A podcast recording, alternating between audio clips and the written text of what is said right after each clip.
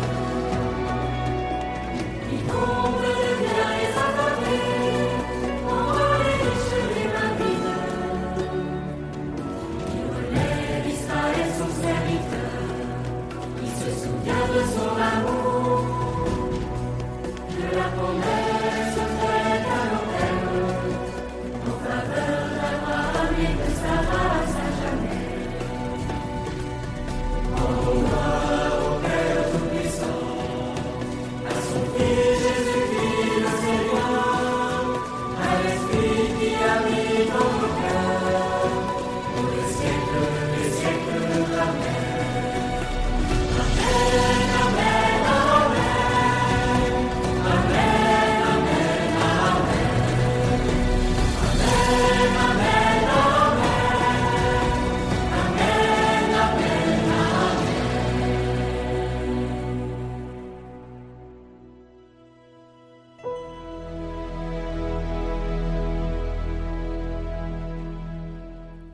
Lecture de la première lettre de Saint Paul apôtre aux Thessaloniciens.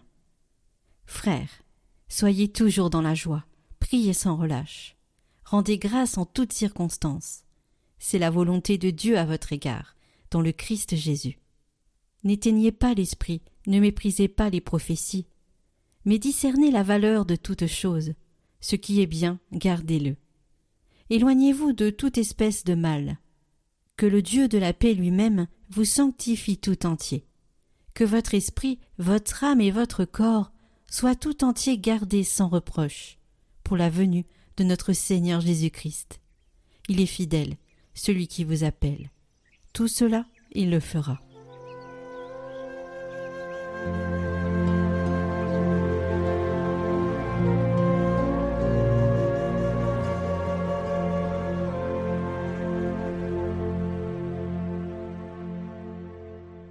Évangile de Jésus-Christ selon Saint Jean.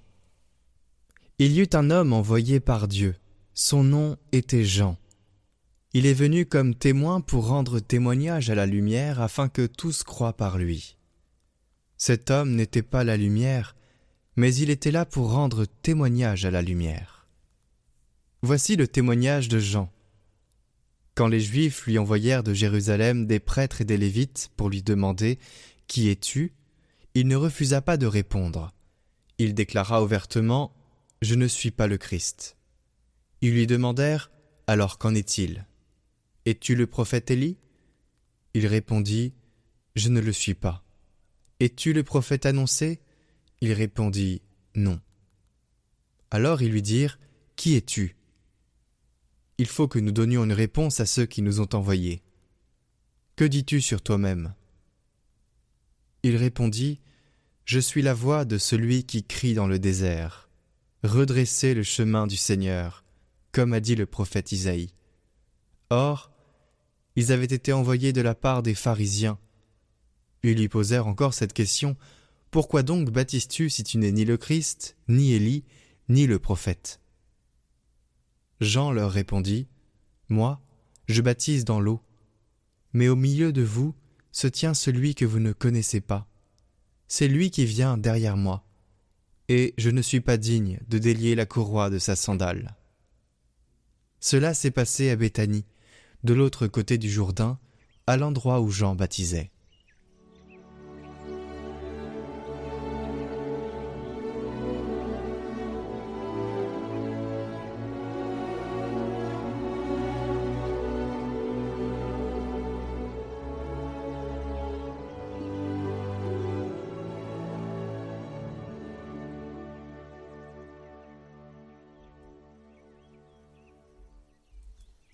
Chers amis de Catoglade, ce dimanche, réjouissons-nous.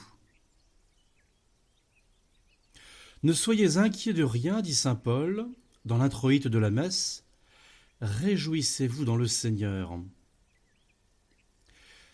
Cet introïte qui a donné le nom de la messe Gaudete, dimanche de la joie, et qui nous fait porter des ornements de couleur rose, couleur d'aurore, entre le violet sombre de la nuit étoilée et la lumière intense du jour. Le rose est dans l'intermédiaire. Pour autant, notre chemin vers Noël se poursuit. L'avant, l'attente la plus ardente possible de la venue du Seigneur. Quoi de plus joyeux qu'une belle aurore matinale? Notre vie chrétienne est sous ce signe de l'aurore. Saint Jean de la Croix, que nous avons fêté la semaine dernière, a peut-être écrit mieux que quiconque sur l'aurore comme symbole de notre vie chrétienne. Dans son cantique spirituel, il a cette strophe comme la nuit tranquille, lorsque commence le lever de l'aurore, comme la musique silencieuse, comme la solitude harmonieuse, comme le festin qui charme et remplit d'amour. Et il commente Cette nuit tranquille n'est plus comme la nuit obscure, mais comme la nuit au moment où elle s'approche déjà du lever du matin car ce repos et ce calme en Dieu ne sont plus pour l'âme complètement obscurs, comme la nuit sombre, c'est un repos et une quiétude dans la lumière divine, dans une connaissance de Dieu nouvelle, l'esprit goûte la tranquillité la plus suave parce qu'il est élevé à la lumière divine. De même que les approches du matin chassent l'obscurité de la nuit et annoncent la lumière du jour, de même l'esprit qui jouit du calme et du repos en Dieu est élevé des ténèbres de la connaissance naturelle à la lumière matinale de la connaissance surnaturelle de Dieu. Cette connaissance est semblable à cette partie de la nuit qu'on appelle le lever de l'aurore. Ce n'est plus la nuit, mais ce n'est pas encore le jour. C'est quelque chose qui tient des deux à la fois. Ainsi en est-il de l'âme dans cette solitude et ce repos qu'elle trouve en Dieu. Elle ne jouit pas de toute la clarté divine, mais elle ne laisse pas d'en recevoir quelque participation. Comment associer dans notre âme l'attente ardente de l'avant et la joie sans inquiétude. Ce sont deux sentiments antinomiques. Les mélodies grégoriennes de la messe traduisent magnifiquement ce double sentiment du cœur par une tension très soutenue du rythme et une paix en Dieu, un désir tendu vers les réalités d'en haut, en même temps qu'un repos paisible. Creusons un peu la joie que l'Église nous commande de faire dominer en notre âme aujourd'hui et jusqu'à Noël, et au-delà bien sûr. Dans l'anthropologie classique, l'âme a deux parties, la sensible et la spirituelle. L'âme sensible s'exprime par les cinq sens et par les quatre passions. Les cinq sens, nous les connaissons, l'ouïe, la vue, l'odorat, le goût, le toucher, et les quatre passions, joie et tristesse dans le présent, crainte et espoir dans l'avenir. Et l'âme spirituelle s'exprime à travers trois puissances, l'intelligence, la mémoire et la volonté. La joie est donc la première des quatre passions de l'âme sensible. Elle est bien-être, plénitude, rassasiement, possession sereine. Elle peut puiser son énergie dans le corps et elle se nourrira de biens matériels, mue par une recherche de consommation, de jouissance physique. Elle peut aussi puiser son énergie dans l'esprit et elle trouvera ses délectations dans la vérité. Saint Augustin a cette formule immortelle dans les confessions Gaudium de veritate. La vie heureuse, dit-il, c'est la joie de la vérité. La joie du corps est faite de satiété, la joie de l'âme est faite de désir de plus grand. Pour nous préparer à Noël, chers amis de Clatteglade, recherchons les plaisirs de l'âme, la vie intérieure, la présence d'amour de Dieu en nous, de bonnes lectures, de belles rencontres aussi, et des conversations spirituelles sur les choses de l'esprit. Non pas sur les courses à faire, les choses à acheter, les projets matériels communs Oui, parlons entre nous, chrétiens, aussi des choses de l'âme, de Dieu, de vérité, de beauté.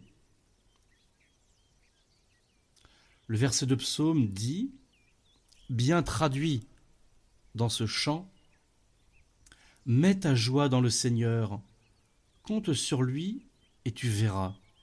Il agira et t'accordera plus que les désirs de ton cœur.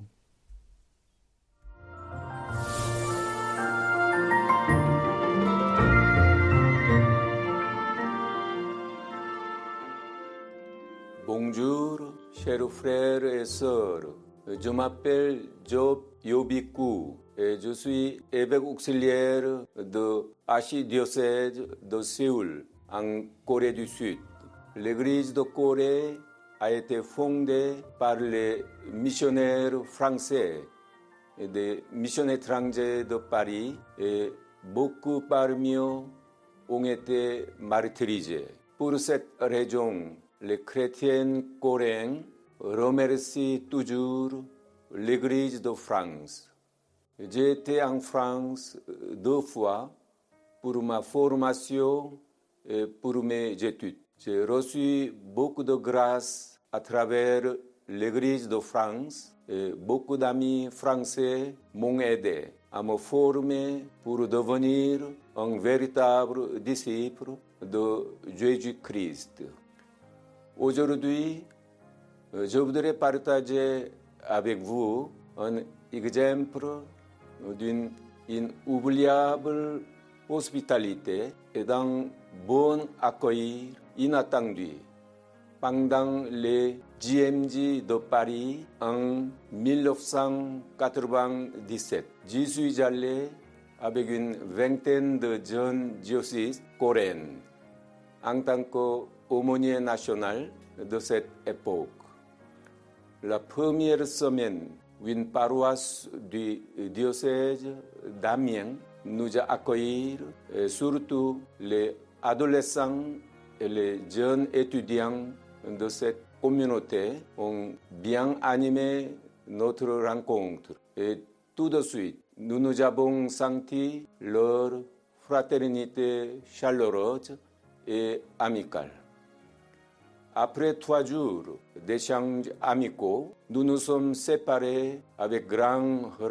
Et les jeunes Coréens sont venus à Paris pour la deuxième étape de GMG.